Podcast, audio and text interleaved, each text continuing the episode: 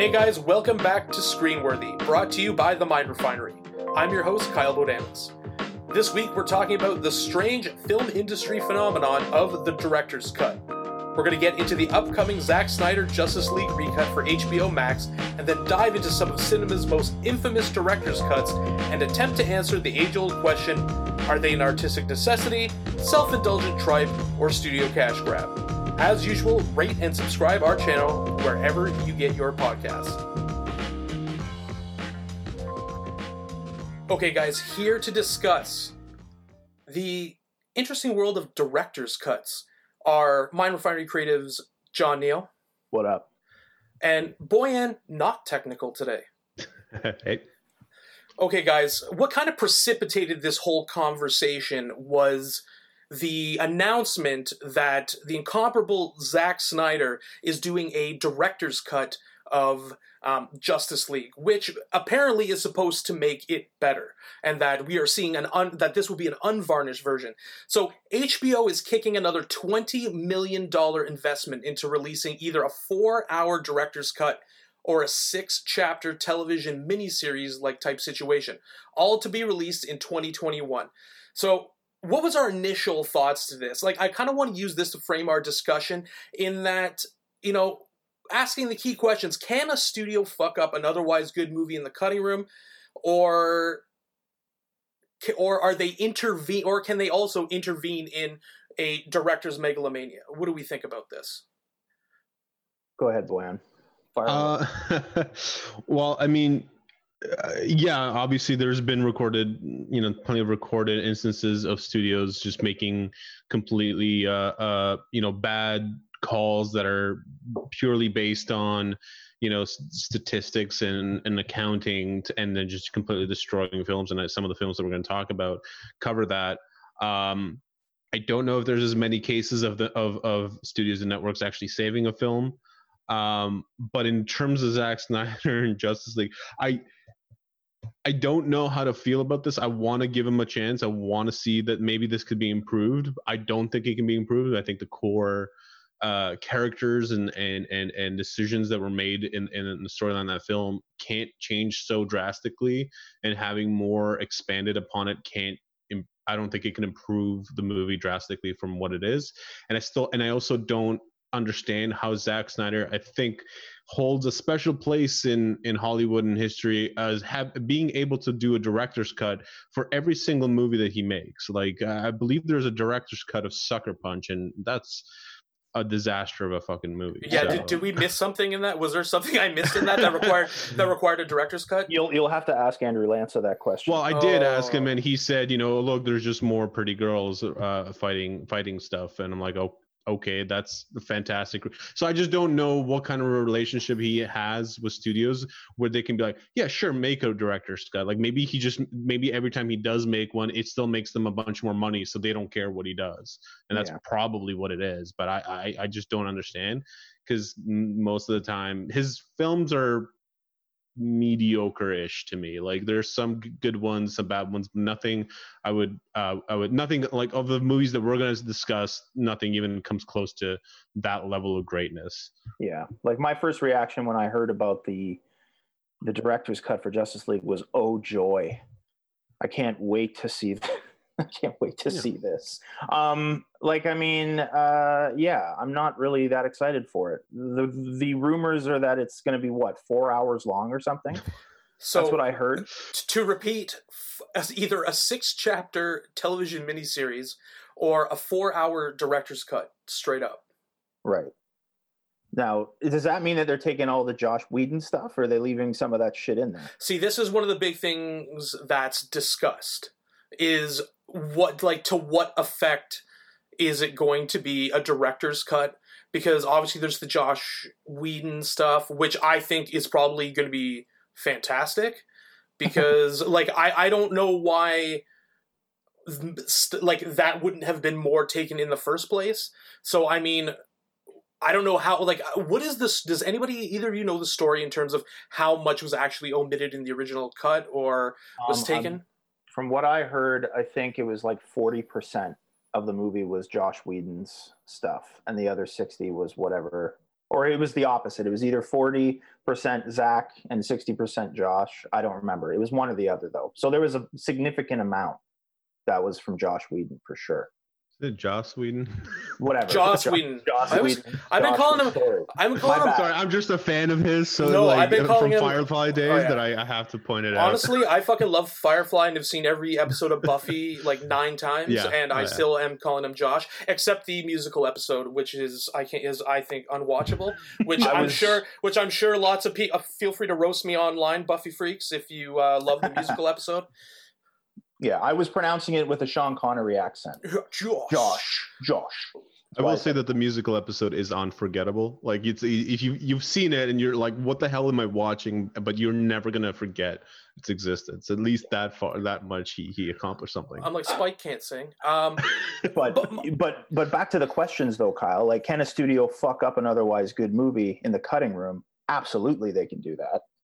Um, And as far as like a network uh, intervening, right? Uh, yeah, sure, they can also save it too. It can definitely happen either way.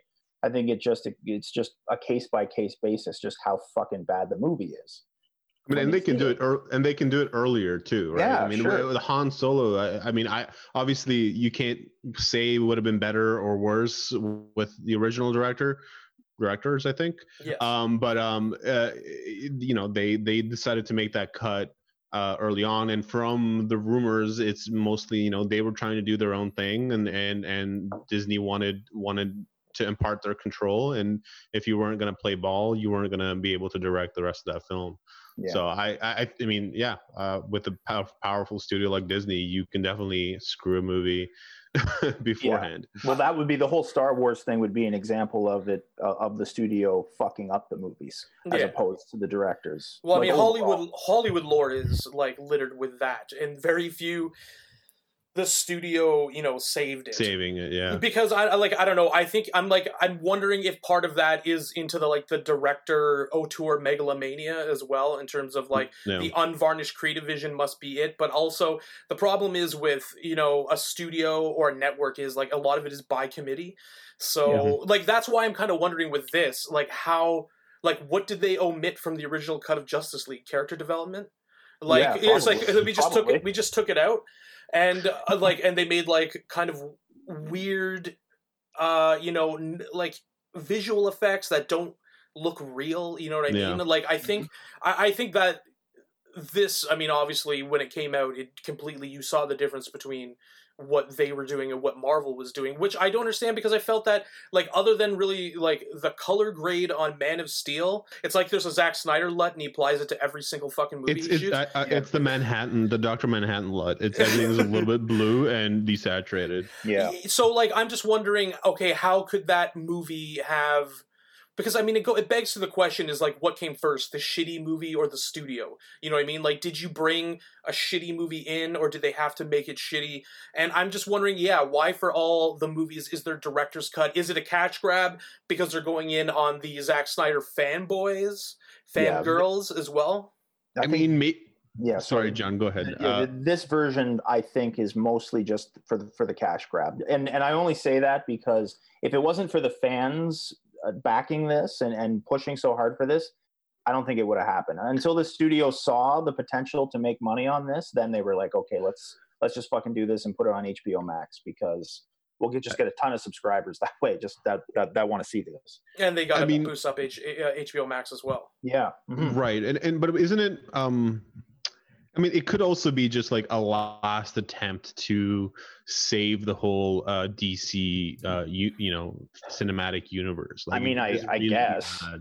i mean it's guess. still that's still under cash grab but it's like oh maybe maybe this will this will fix things No, that's the supreme know what- cash grab. It's like totally trying. It's like totally trying to save your investment that you just like. yeah oh, exactly yeah so it's next like 4d chess cash grab Yeah, yeah. So it's like I just need to make sure my thus far seven hundred and fifty million dollar investment yeah isn't going to be completely thrown down the fucking toilet.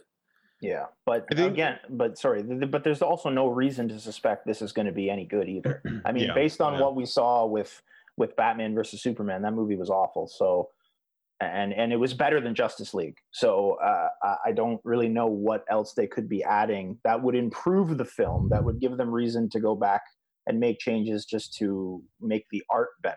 But like I don't know, it, it Yeah. just I think it's mostly just for a cash grab. I also wouldn't have made it longer. I would have made it fucking yeah, let's shorter. Let's if anything, it needs hour. more cutting. Yeah, I wasn't- like I wasn't like I need to see more of this in order to f- grip the story properly. Like no. Yeah. Oh, so I want to move on to kind of what our litmus test movies are. So, I mean, we're going to be asking three, you know, we're kind of going to be diagnosing these as, as very specific things. Are these films self indulgent filmmaker megalomania, studio money grab, or studio fucked up and otherwise good film? I think it, it- let the the debate continue. Mhm. So first, let's we're going to talk about the uh, you know the holy grail of director's cuts, uh, fucking Blade Runner. Yeah. Mhm. So obviously, there's the original Blade Runner, um, which had the voiceover, absolutely kind of ridiculous, and not by kind of I mean excessively. Um, and then you know changing the cuts from you know th- from the original voiceover with the weird en- with the weird Hollywood type ending to the director's cut, which I feel is uh, you know far superior. I mean, what do we think? Uh, do you think this is what do we think about this? Well, this is like the birth of the director's cut, right? Blade Runner is pretty much the the the um, patient zero for for director's cuts. Um, like the final cut, like the like the fourth cut that they did of it, the final cut, the one that Ridley was happiest with, that cut's incredible. Like as opposed to the other, like the other three, like the director's cut's pretty good. The the original theatrical release is is honestly almost unwatchable because of that Yeah. voiceover. It's so distracting and it really it completely kills the tone and the atmosphere of that movie because it sounds like some like I don't know, like some very corny. It's a different movie. It's a completely It's a, yeah, it's a totally different movie, and it just it doesn't really add anything to the film. It takes away from what its original intention was with that. Yeah. voiceover. it's basically it's the focus group movie so which is what which is what led to so uh, it basically it, you know it, they ran it through a focus focus group test and they didn't you know they didn't like the tone the original tone and the ending the you know where it had the uh didn't have the unicorn scene didn't have the happy ending didn't they were confused about things. So the studio which was the studio which if you watch a lot of the behind the scenes the studio's already give, been giving them problems the whole time. It is a very strange thing for a studio to make of it's a, it's a risky venture uh that's costing them a ton of money anyways. So they're they're just studios are they get cold feet and they they you know they rarely especially you know ridley scott was an ex- very experienced a very experienced director at the time having done thousands of commercials beforehand and i believe films as well well it wasn't his first. Um, um yeah alien. So that was you know already a big sci-fi flick but he wasn't proven enough you know where he could just they, they have absolute trust in him uh financially but like so so you understand why but historically studios they understand when there's a formula they trust the formula they have comfort in it. When something goes outside of it especially when they're putting tons of money understandably in some sense they'll get cold feet. So that this is you know this is where this version came from. And uh it you know i think they might have they might have been i mean it might it's a, it's a toss up i believe where they might have shot themselves in the foot for making it more successful at the beginning where you know at the beginning what uh, when it was released it was basically a failure and and you know over time it became a hit um or maybe they were right maybe audiences too weren't ready maybe what even even if uh, uh, Ridley uh, released his cut in the very beginning uh, as a theatrical cut, uh, I don't. It might have been a thing where it would have been a failure even then, and still would have taken years to become uh, recognized as, for what it is now. Yeah, like as a like as opposed to the other three films on our list here that we'll get to, this one is is kind of interesting because yes, it, it may or may not have been successful regardless. In 1982, when it first came out, it was up against films like E.T. and John Carpenter's The Thing and a bunch of other amazing revolutionary films that were coming out at that time. And it, it was definitely ahead of its time to the point where the financiers of the film didn't really understand what it was supposed to be. No. And if you understand, and if you watch the the documentary Dangerous Days about the making of Blade Runner, that's very obvious. The editor of the film says they didn't know what it was about. You know, they didn't Mhm. know it was it was ahead of its time. It's the first cyberpunk movie ever made. you know and, and for the most Yeah. part given all the crazy films that were being made at that time it, it- things just didn't line up and they didn't you know really really do it properly the first time around and and there was a number of factors that contributed to that and 25 years later they they finally got it right and let ridley Yeah. get his cut so I think I, I'm just the reason. I mean, obviously, at this point, you know, you have directors like you were mentioning, John Carpenter. You know, just the thing. Like you're creating new cinematic language for people to understand at this point. My thing is with, like, for example, the unicorn scene. It's massive symbolism, um, but I think necessary and not overwrought. So, but I mean, at this point, you already have filmmakers like Stanley Kubrick regularly, you know, putting out, already putting out weird shit.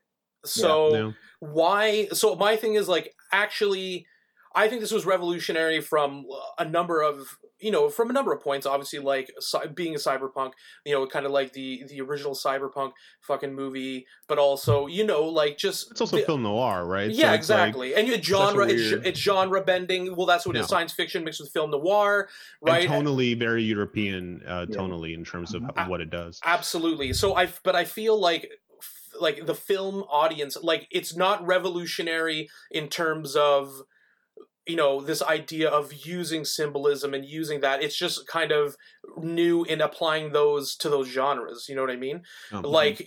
And me, maybe even not though, because like Stanley Kubrick put out fucking two thousand one. So like, at, like realistically, if you can sit through two thousand one and understand it, you can fucking sit through Blade Runner without the damn voiceover. Fucking, Oh, yeah. you know what I mean? Mhm. So I guess my big thing is now there is ru- I mean the vo- the the voiceover for me is like the most egregious part of it. The voiceover because like the ending you can kind of get away with that. So like for people who don't know, in the they kind of leave the ending of the director's cut open. It's Mhm. they kind of you know Harrison Ford and Sean Young they go through a fucking door and then it's you're left to your own conclusions. But in the original, there's this whole which is funny I mentioned Stanley Kubrick because they use footage from The Shining, uh, I'd like to show this like going off into the sunset in a car together, and it's very not the tone of the rest of the fucking movie. yeah, and it doesn't look like the rest of the movie. It's a complete visual departure from everything that they established in the film. And Well, it, th- and- this tends to happen when you're using footage from another movie. It's yeah, like when you, It's- yeah, it's like uh, you know, it's it's if you were looking at this like a detective, it, it, it stinks of basically uh some Hollywood accountant making a editing choice. You know, it's like oh yeah, let's let, you know, it's a happy ending. They go off into the sunset. Let's do that cliche. Like that's gonna go off well in this movie that I don't understand. yeah, the whole movie takes place in the dark, in the rain. Let's brighten it up right at the end.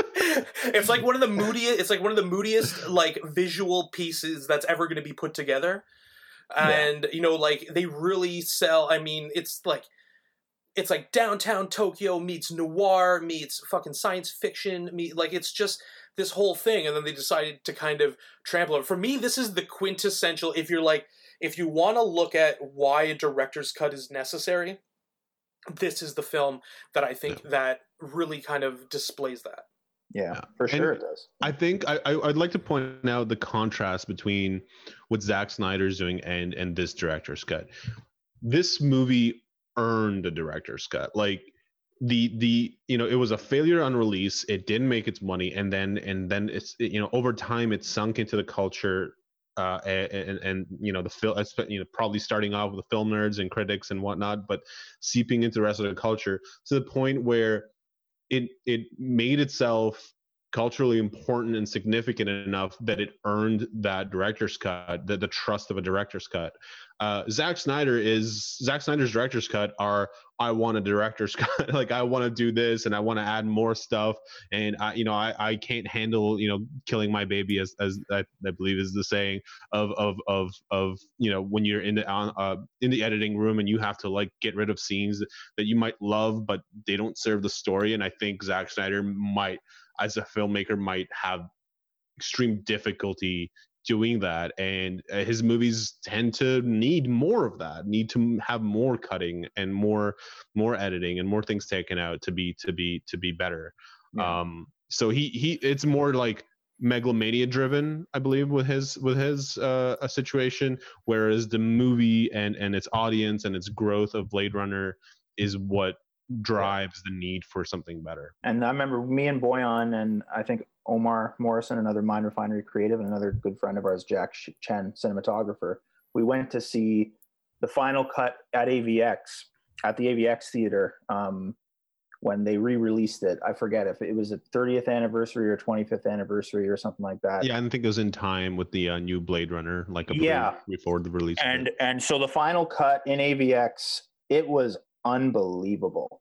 Just as a mm-hmm. movie-going theater experience, there's really nothing like it, and like it's a totally different movie than than the first cut that they did, and like the sound, the music, like the atmosphere of that movie um, is is probably the biggest takeaway from all these other cuts that they released, and specifically with the final cut.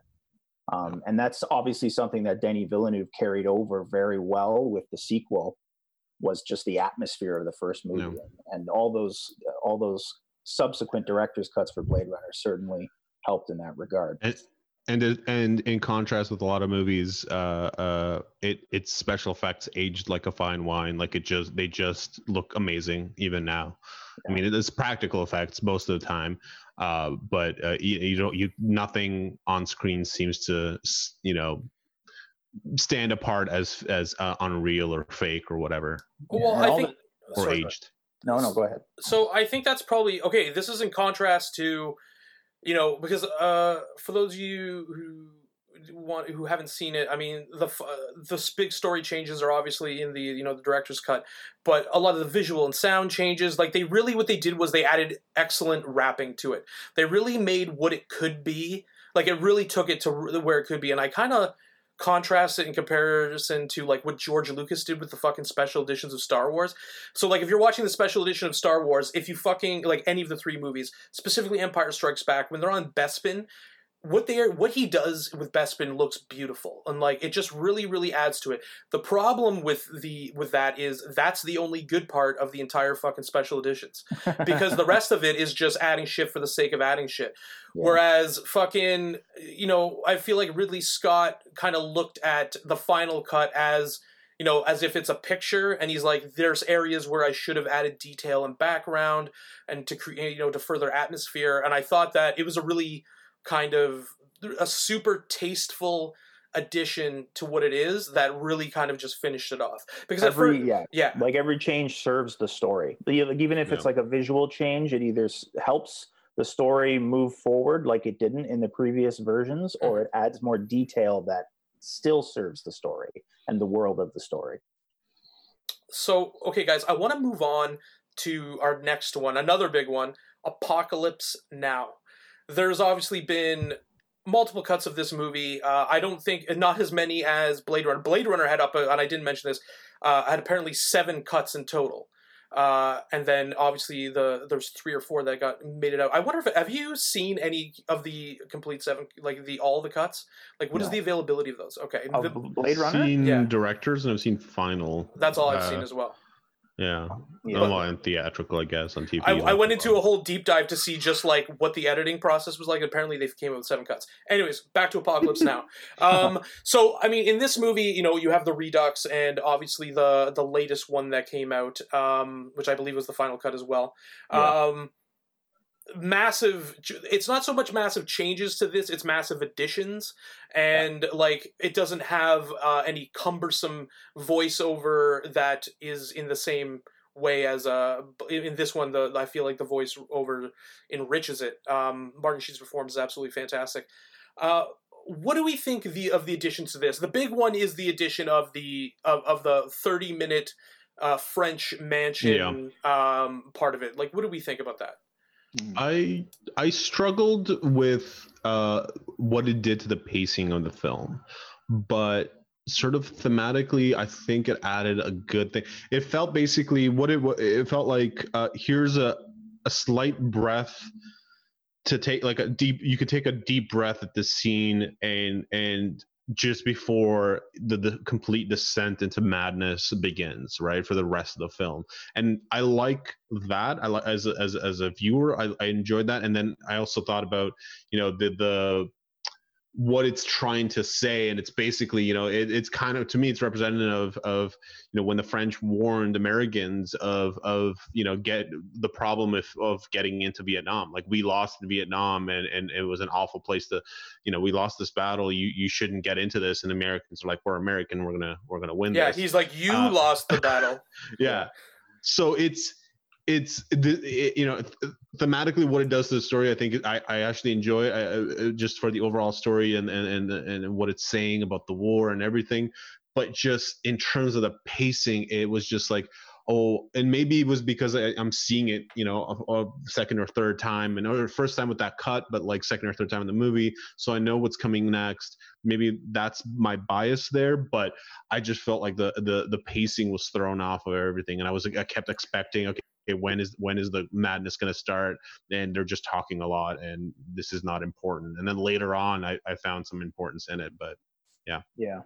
Yeah. like it's such a monster of a movie apocalypse now. Like it's it's it's just so uh, you know four years to shoot the damn thing. And i mean you know just all in all these different versions like i think generally each cut sort of does drag a little bit irregardless of the changes that were made it's like like it's it's not necessarily a slow movie but there's a lot going on and it's very stretched out because it's a long movie it's like a three hour movie Mhm. Mm, I think regardless of w- which cut it is, but I think the final cut.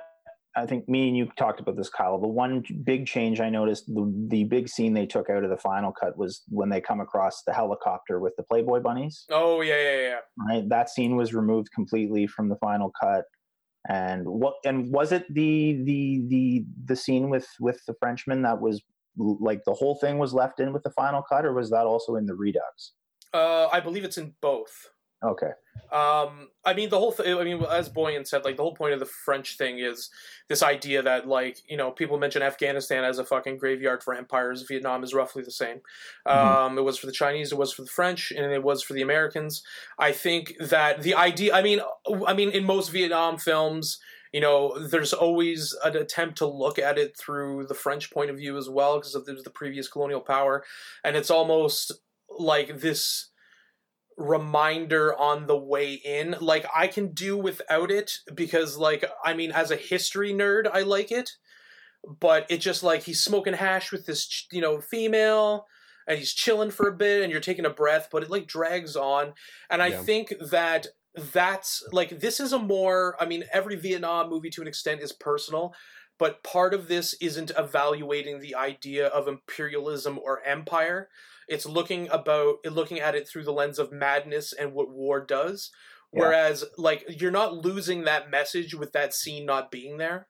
I think you lose the message if that because if the thing drags on too long because what Yeah. you're doing is i mean it's a slower paced movie that's fine he's developing a mood first of all i i like this movie just in the way it was shot and in the like sheer bullshit and million feet of over millions of feet of film that they shot like I can't see how it didn't have to go through multiple cuts, and like I can't even believe the studio really signed on for it. To be honest with you, Well, um, They would they wouldn't be doing it today. one hundred percent no. Even with fucking Coppola and Milius, like people of that fucking standard, you know, doing it. But you know, I I don't think that the idea. I don't think retreading the French colonial experience as a warning for the American colonial experience Yeah. is relevant to this particular story because this is about Kurtz and his and you know this is about finding Kurtz and fucking dealing with this guy who's a fucking renegade.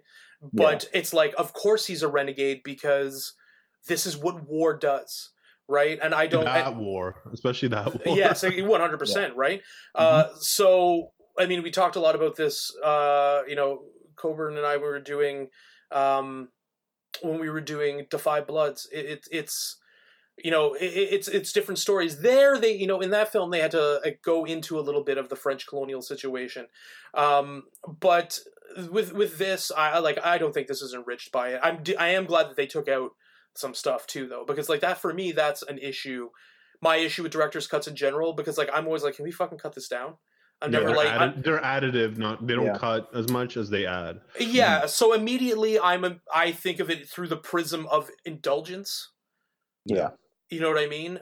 So I mean, so that arrives at the self-indulgent filmmaker megalomania, studio money grab, or studio fucked up the otherwise good film. Yeah.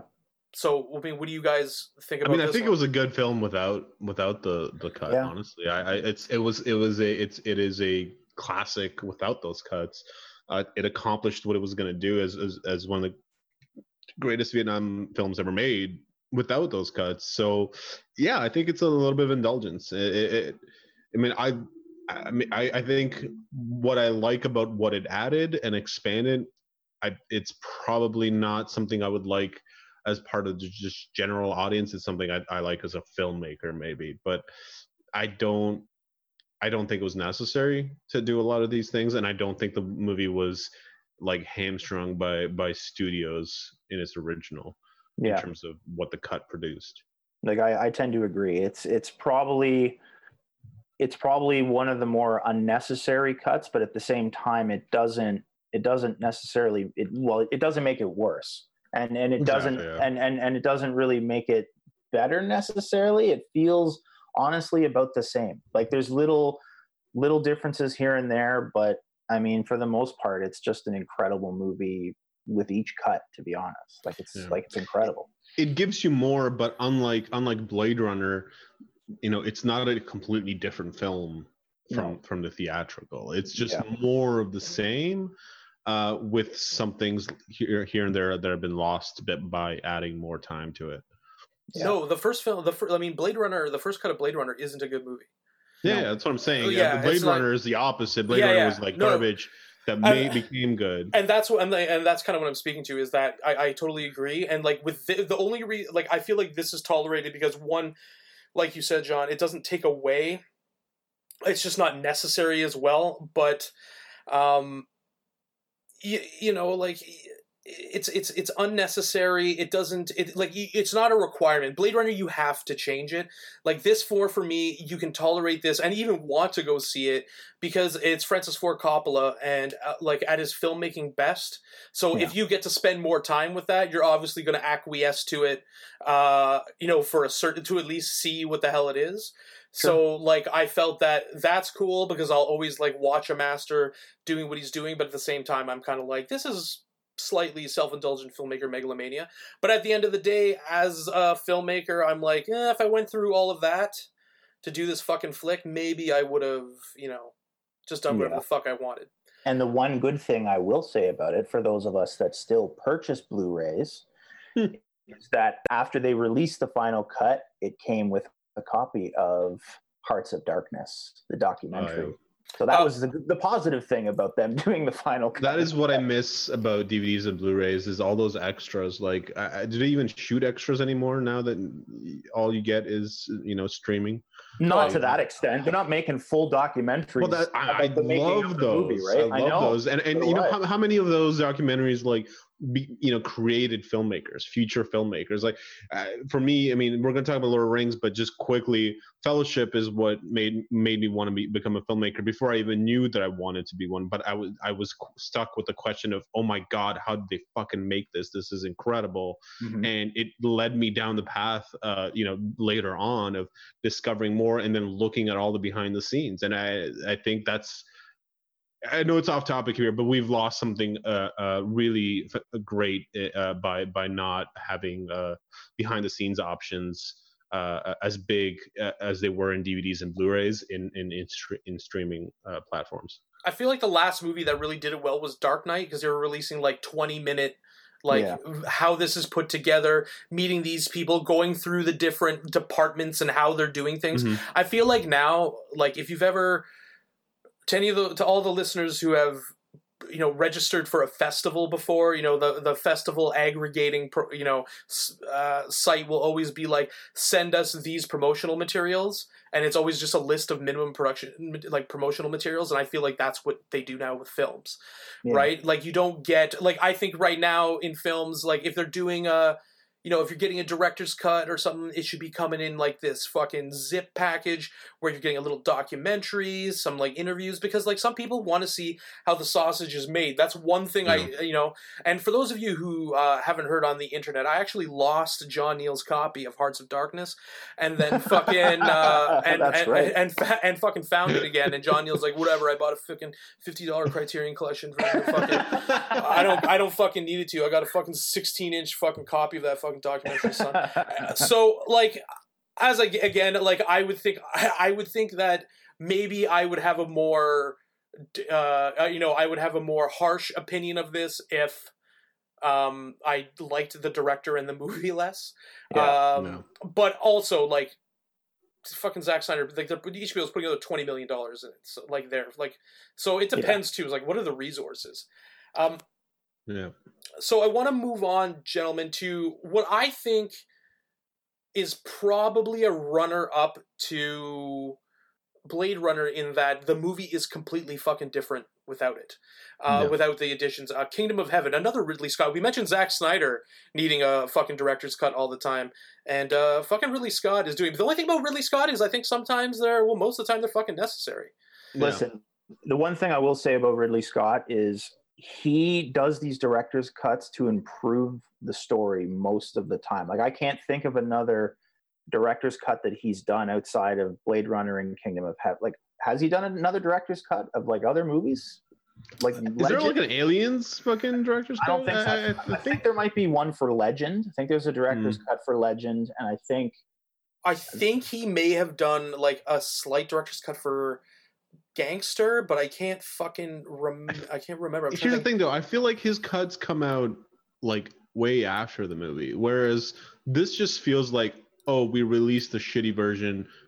I need a director's cut to make it better. You know, what I mean, right after, like within within a very short amount of time Mhm. uh, uh, after the release. So I have a, Yeah. I have a question Uh, for, for for Blade Runner. When did the director's cut come out as opposed to the original theatrical release? I think the director's cut was late '90s, early 2000s, maybe. Okay, so here's what happened. Ridley Scott is like, uh, I'm celebrating my 50 whatever birthday, and he's like, wow, I'm going to be shedding my immortal coil not soon. He's like, it will make me fucking sick if I know that people are watching the original Blade Runner after I'm dead. people are going to be like, this schmuck wanted the voiceover, and he's going to be like, no. And uh, like that's where I think. I think he just got so grumpy about it. He's like, fuck it, we're going to do it again. Um, and then he kind of realized. I think what happened with Yeah, Kingdom it's a six year difference. It's a six year difference. I'm looking at it right now. Nine, 92 and 86. Oh, it was. Well, well, Blade Runner came out in '82. Yeah.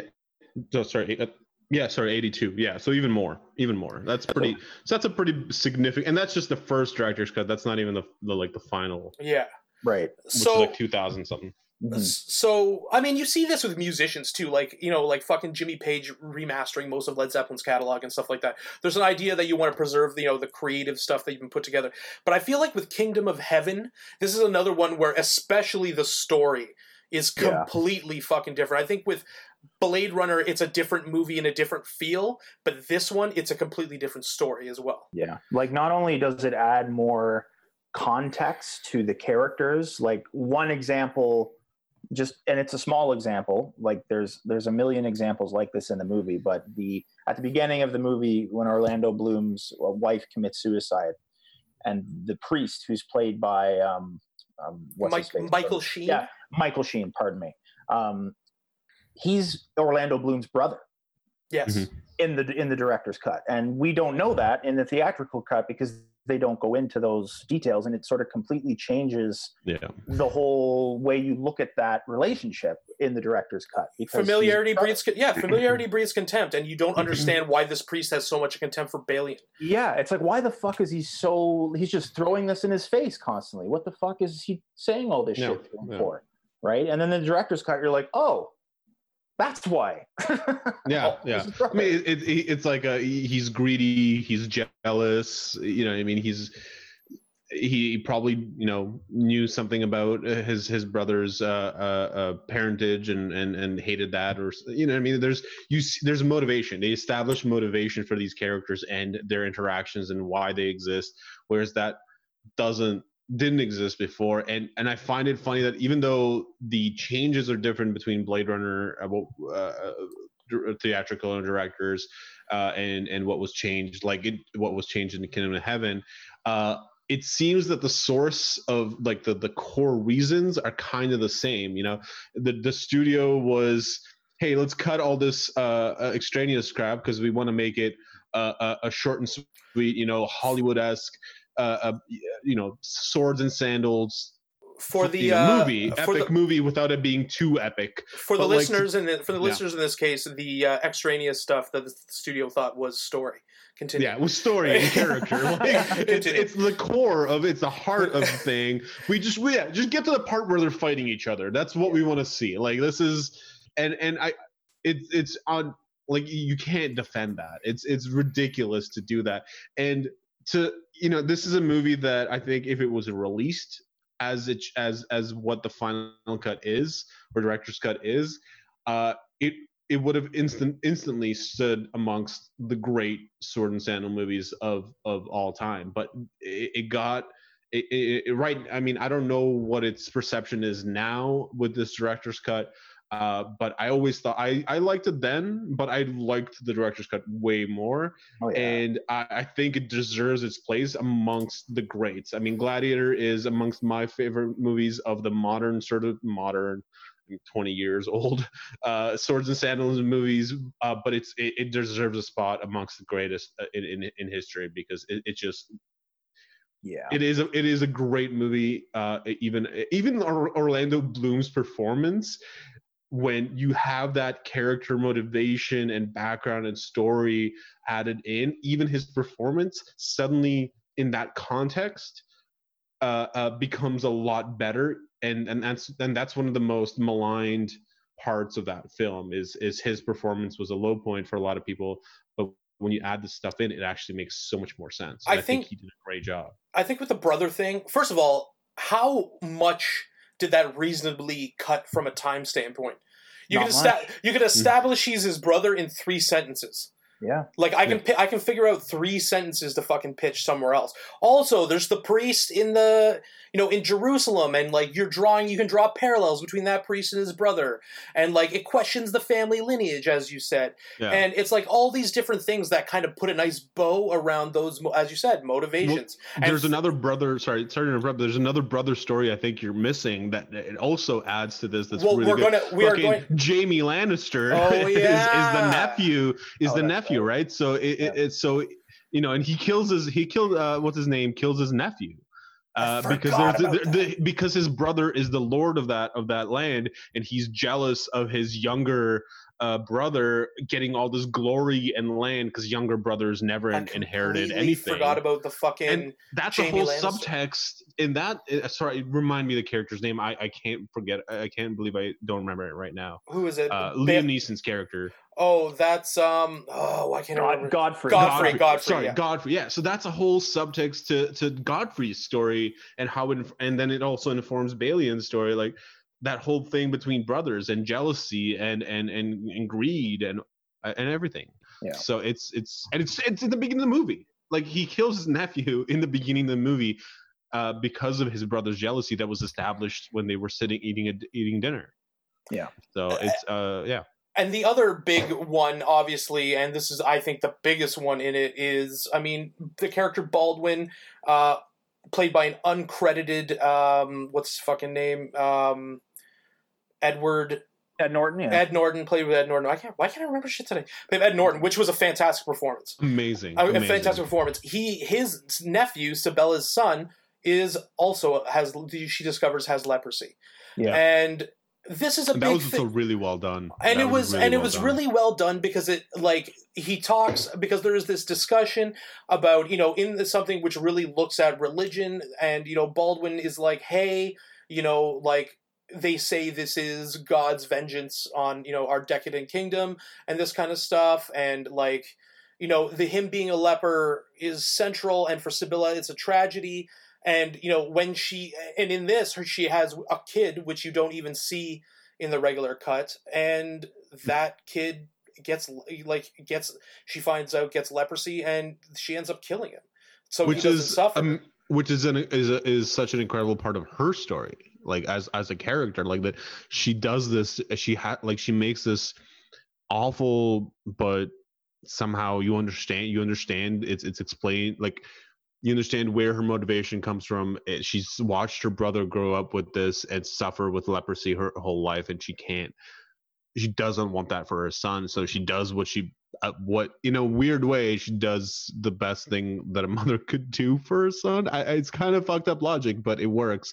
And it's such an incredible part of her character. And it also explains a little bit of her development at the very end where she decides not to be a queen even though she has all these other lands and titles. Mm-hmm so it's it's yeah i can't believe yeah it's it's there's so much important it's like it's like let's rip out all the most important stuff yeah that yeah. motivates everything about these characters yeah the director's cut is incre- it's just so much better in my opinion yeah. than, than than the original cut just because you just understand everything so like so much more the character motivations make sense the performances are improved as a result of that context um, and it's a hidden gem as far as it being a swords and sandals movie. Like it's it's a really really good fucking movie. Well, it comes on. I mean, it really gets buried by Gladiator. That's why I think that's. I think which another Ridley Scott movie. Fucking course, fantastic. Right? Yeah. Uh, I think that. Uh, I mean, like, because the whole the big part of the plot revolves around.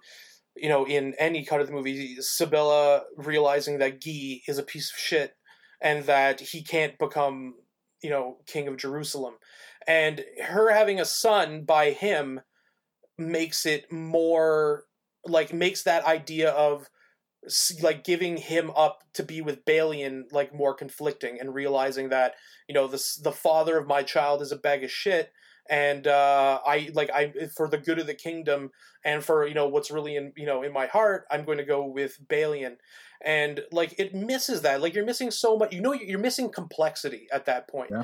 and i think mm-hmm. that taking that stuff out it, feels super like the the film feels super disjointed i love it i also think i love it because um like i'm the kind of guy who will read uh, a 1300 page book on the crusades yeah. by the way john i'm finished with your 1300 page book on the crusades you can keep it um, so like you know what I mean. So I'm uh, inclined to enjoy it no matter what. But from a person, from when people are like, "Yo, I don't like the original cut," I'm like, I completely understand why you don't like the original cut because it feels like shit is missing, and it's like, who is this guy? Why do we care about it? Who is this queen who doesn't have much character development? You yeah. know what I mean? Like I don't I like and also the the son kind of frames her it says something about her relationship with her brother. Um, yeah. and it just it's it's it what it does is I think it wastes what could have been a fucking awesome movie. The other thing that it does too is even though it may not be by much, it's also more historically accurate. The director's cut. It is. It it's one hundred percent is. Mm-hmm. They talk yeah. about it in that thirteen hundred page book about the Crusades. Oh. Um, they fucking, uh, yeah. So like th- that's because this happened, and uh, you know and i think that you know there was a especially also there was like a general fear of leprosy back then anyways because like you know i mean it's kind of just a terrifying disease especially when you you're in a time where you can't understand it um yeah. I, I did want to point since you're pointing out history i have to point out that something that both the theatrical and the director's cut accomplished i don't know if it's in a time where it could have been risky to to accomplish to to to be biased in these movies or if if they if it was risky and they accomplished it nonetheless was uh the whole you know the, the Christians are not the good guys. The the Muslims are not the good guys. None, none none of them are the good guys. None of them are the bad guys. I mean, it's our characters. Our character can be, you know, be our protagonist, but the sides of the story are you know you there's balance and gray uh, grayness in both sides of the story.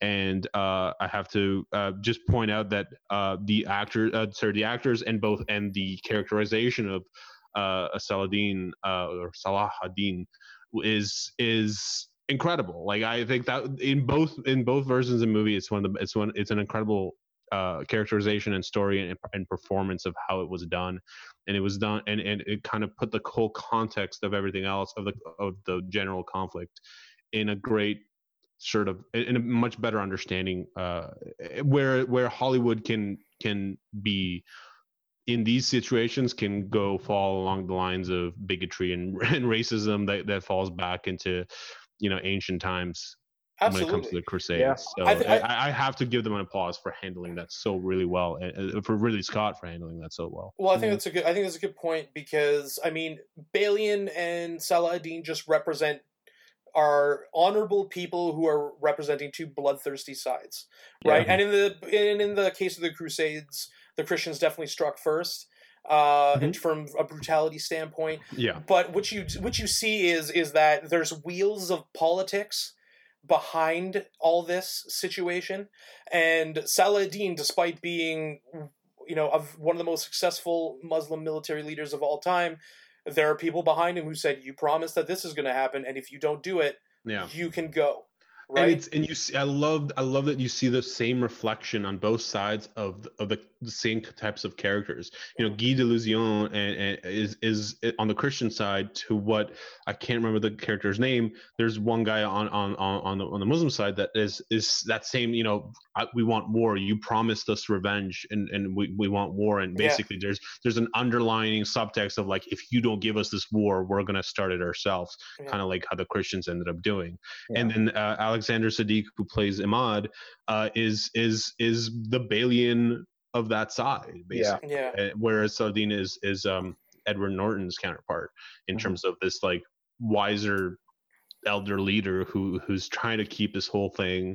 You know, he he understands the war is ine- inevitable, but he's kind of trying to keep the peace as well. yeah. So, to, yeah. to to kind of wrap put a bow on this one, I think we can all agree that this is studio fucked up an otherwise good film. Yes. Definitely, And and the director's cut was warranted 100%. absolutely. one hundred percent, I'd love to see a re-release in the theaters, honestly. Or, or I would just- go. one I'd hundred be percent. Yeah, I'd be I mean, So, uh, I want to look at uh, Lord of the Rings. This one is contentious because I've heard people be like, "Why the fuck did they add more time to this movie?" Because especially Return of the King, you're like, "Oh, it's like because it's like that in the book. It's like two thirds of the way through the book, Sauron is gone, and then it's like the end of it, Yeah. and it's just like, and it's like they're just returning to the Shire. There's traffic." uh, guys are taking boats fucking places elves are going elsewhere. Um, so let's look at the Lord of the Rings trilogy to kind of close here. Uh, first of all, did they need to do this?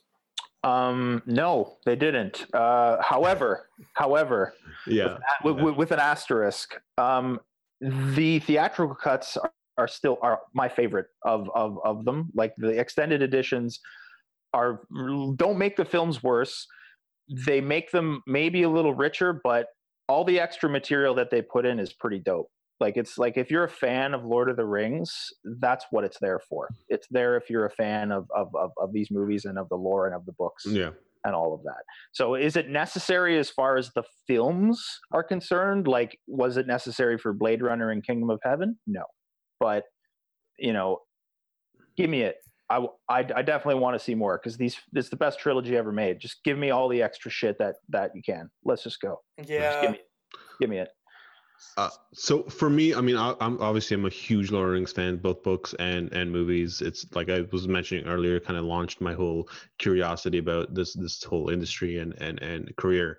Um, and then you know, I watched the aftermath, the fans' reactions years after to these films has always been, and this is these are fans who are not who don't know, uh, you know, the the problems of turning a book into a film and don't understand uh, what can be lost. They there's a lot of disrespect towards Peter Jackson for what was cut out and what wasn't included and whatnot. Tom but, I mean, Bombadil, Yeah, but if every, completely of all, unnecessary. uh, completely unnecessary. And if it was uh, most of these scenes, if they were added, if they if they followed the book to the T, it would be the world's longest, most boring movie. Um, so there's that. Um, but then if you watch if you watch the behind the scenes, and especially since this was an epic where they shot they shot all three movies one right after the other before releasing any of them. Yeah. Peter Jackson and Fran Walsh are the most hardcore uh, uh, uh, Lord of the Rings fans, book fans, and they really, really, really tried to do the best they could to to be authentic to the book, uh, and they, they they deserve so much more uh, uh, uh, uh, praise for for what they did uh, in in doing so.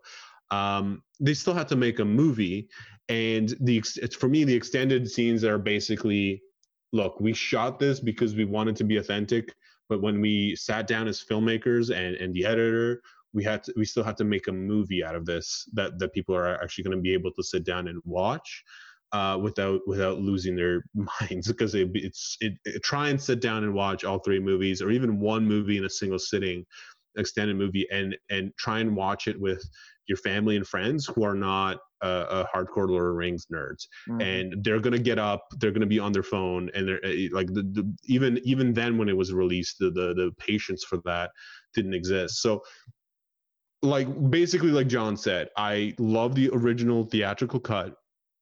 I think that should be the official cut, but I also don't mind the existence of the extended when I want to sit down and nerd out and and sort of uh, be more in that in that world and see more of that world that I love. So I like that it exists, but I don't think it it, it should be uh, thought of as the the one you should watch, the one you should recommend to other people, or anything like that. Yeah, and at the end of the day, I mean, no harm, no foul. They shot all these things. These are things that were just cut out of the movie. And I mean, the Return of the King extended cut is four and a half hours long. Like it's like they added on like another hour and like a half to the to, to the movie with the extended cuts. I could drive I, to Michigan before that gets yeah. finished. yeah, like you would be yeah. you would be out of your car eating popcorn and a hot dog at uh, at at Little Caesars Arena by the time uh, the movie ends. So like you've already parked yeah. your car and gone in. So and the key question is is that uh, do we lose anything about the characters or the story by not watching the extended cut? No. No. You, you completely understand who these characters are, their motivations, and and where they, you know, uh, you understand so much of the world from just watching the theatrical. You just get more. yeah, yeah I, I think for this, like, if I was to think of movies that before they came out, what is most likely to have a director's cut, it would be this one, given how contentious. Like, it's hard, as you said, Boyan. It's hard. Like, the problem is Lord of the Rings is like in the it's in the the the pop culture consciousness. You know what I mean? Led Zeppelin. Can I, can I just expand on that one second? It's in the pop culture consciousness for generations. Your grandfather might have read those books, yes. and your father might have read those books, and you read those books, and now Peter well, Jackson I read those books exactly. I read those books because like, my I read those books because my mom was like, "You should read these books." Also, a, yeah. Also, yeah. think about it. there's literally Led Zeppelin songs that are about Lord of the Rings, exactly. the Battle of Ever, the Battle of Evermore, Misty Mountain Hop. So this generation of people who are yeah. listening to fucking rock music who are like, who the fuck are these guys talking? Who the fuck Yo, are these guys? And, and, add on top of that that it was considered an unfilmable, unadaptable book well, because is, of the scale of it, and they had to literally invent technology to prove it to a studio that it's possible. Well, this is the like, whole this is the whole thing because like because it's in that it's in that zeitgeist slash you know it will always be in the zeitgeist because of its popularity like the book's popularity like trying to like it's a hard ask because like how the fuck are you going to make people happy? Because you have these guys who are like the tom bombadil blah blah blah blah blah that should be in it. But no. even though it shouldn't fucking be in it it's like why is this in the book in the first place? I could have just ripped those fucking pages out. Um and i fucking and i fucking love the book. I love the books. But like the whole thing is that it doesn't take anything away from it but at the same time the only scene where i'm like this shouldn't be in it is like in uh to is in uh sorry Return of the King. Remember when they go outside the gates of Mordor and that dude comes out to parlay with the them? mouth of Sauron? Yeah, and I'm just like, okay, you don't need this guy. Honestly, I I rewatched it. I'm like, I'd like. I like that moment um, because I know what happens after, but I like that moment where where Aragorn sort of like he sees through the lies of basically Sauron, and he's like, there's a darkness that's this guy's trying to to put on into, into the minds of all the all the whole party there that's talking to him, and that's where Aragorn like takes you know, he Aragorn takes the reins of you know being a king, and he's like, I see the lies through this, and cuts it. It's a cool scene. I think it's okay, a cool scene in terms of what he does, but the mouth of Sauron is whatever. I don't know about the representation. I'm gonna, I'm gonna, I'm gonna, I'm gonna push back on that and be like, first of all, why are you guys listening to anything Sauron says in the first place? Sauron's not gonna give you. Sauron's not gonna keep it 100 for you. He's not gonna be like, all right, guys, listen. Yeah, honestly, yeah. just to save you some trouble We killed the hobbits. They're dead. so if you guys want to go back to Gondor, right? Yeah. We can just forget this whole thing happened, and you might see some orcs. It's Actually, going to be let dark. me let me reinforce what you said. Why do why are they parlaying with Sauron at all? like, Yeah, This is like a, a- like a world-ending Yeah. evil. They've been fighting for gen like generations upon generations. but let's talk. Thousands. Let's Yeah. talk and let's give him a chance to leave Mordor on his own accord. It's like, Goebbels. It's like Goebbels Yeah. just showed up to fucking Eisenhower and was like, "Listen, I think we can work this one out. I think we can. I think I got. I got a deal that you are gonna fucking take in a second. Uh, yeah, I know. It's like, and and also, I also didn't think that like that performance of that dude was particularly good. But like in, but it, it- there's some nice character. You know what I think in a film like this. Where it's super good. I mean, it's obviously the. I agree, the best trilogy of all time. I fucking challenge anybody to fucking name a better trilogy. Ooh, where Star Wars fans are gonna fucking murder you. that's fucking. listen, hold on a second here. Hold on a second here. The Go ahead. quality of those three fucking movies, Lord of the Rings. Listen, I love Star Wars. Okay, I'll fucking go to bat for Star Wars, and anybody who wants to like fucking get on Twitter and talk about this and that, I will go at them one hundred percent, and I'll fucking kill them.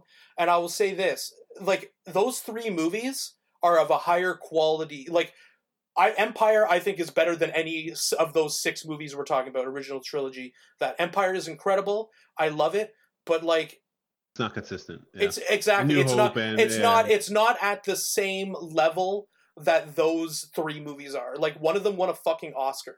yeah. Like you know what I Right. mean? Like and there's elves in it.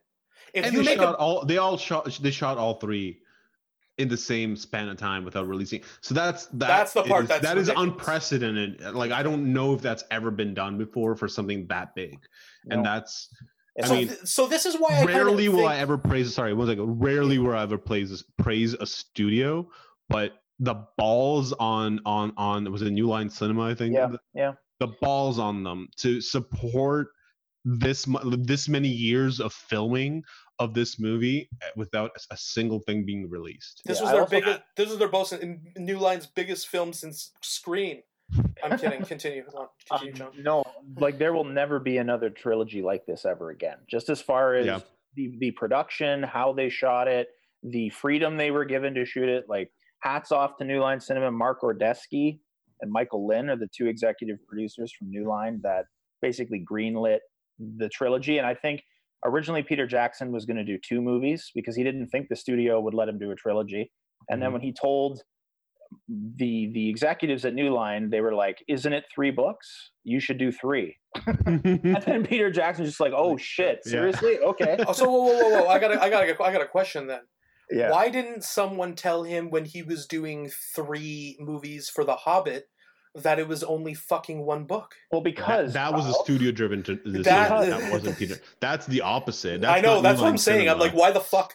I'm like, shouldn't these guys just be like? First of all, The Hobbit isn't even that long. Yeah, yeah. No, it's it's like it's like a half of one of the books is in length. It's And if you say- 290 pages. Yeah, no, it's literally the opposite where there's a bunch of investors like, oh, now that this this this IP exists that is mega fucking tons of money in Lord of the Rings, Yeah. Uh, and all of and there's like I don't know there how many like six or seven investors involved in this.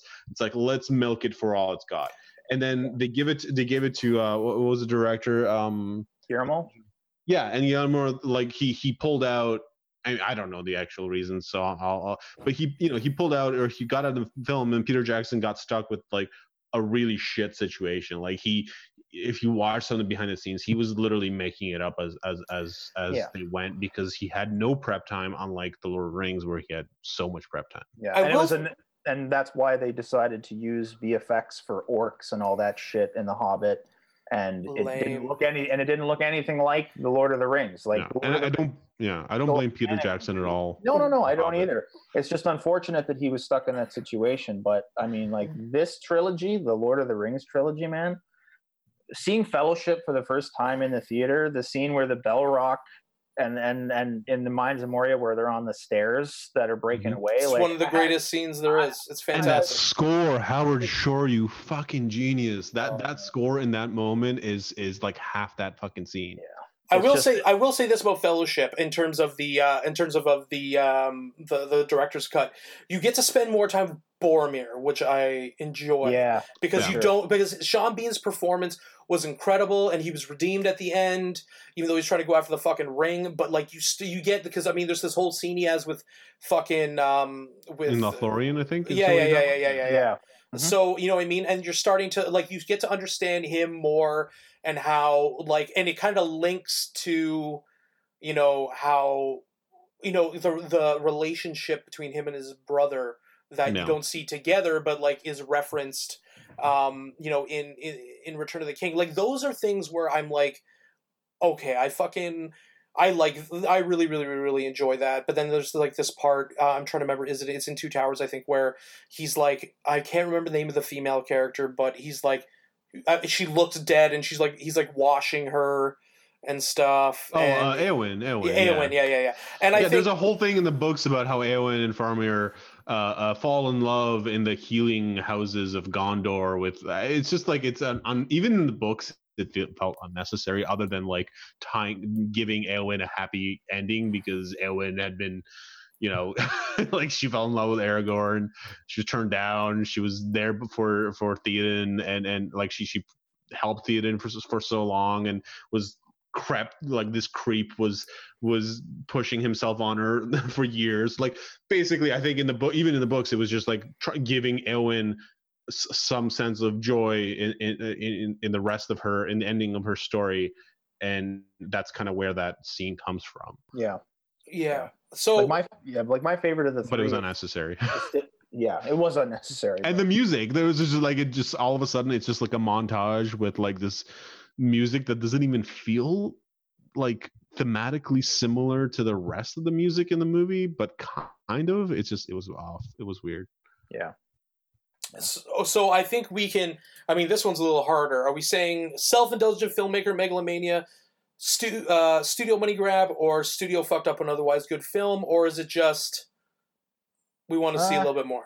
If anything, honestly, if anything, money grab only because you know people went out and bought the extended cuts just to see the extended cuts, but at the same time, again with an asterisk because it, it, it felt just like it was for the fans, like it was a nice thing to have, and and no one was like, oh, this is just a fucking cash grab, whatever. It's Yeah. like no, this was actually just like quite nice, like a nice accompaniment to the theatrical cuts if you're a fan. Yeah, it's, it, basically, I think what John is implying here, we need a fourth category. Uh, it's just Artful money some, grab, some some nice Yeah. fan some nice fan Artful- service is. I was gonna yeah. say some nice fan service. artful that's what it fan service. is. Yeah, okay, fan Yeah. service is good because I mean, like, they made money, but like Yeah, really, no, we but all listen, want more I, of that listen, world. listen. If you make, eh, listen, if you make a good product, take my money Yeah, yeah. because hundred percent. one, that's what it's all about. If you make something good, I'm going to give you money for it. And, Yeah. and anyways, guys, uh, that is a good place to wrap up. Absolutely fantastic. Thank you so much for your time, Thank and you. Uh, we'll talk to you soon, guys. All right.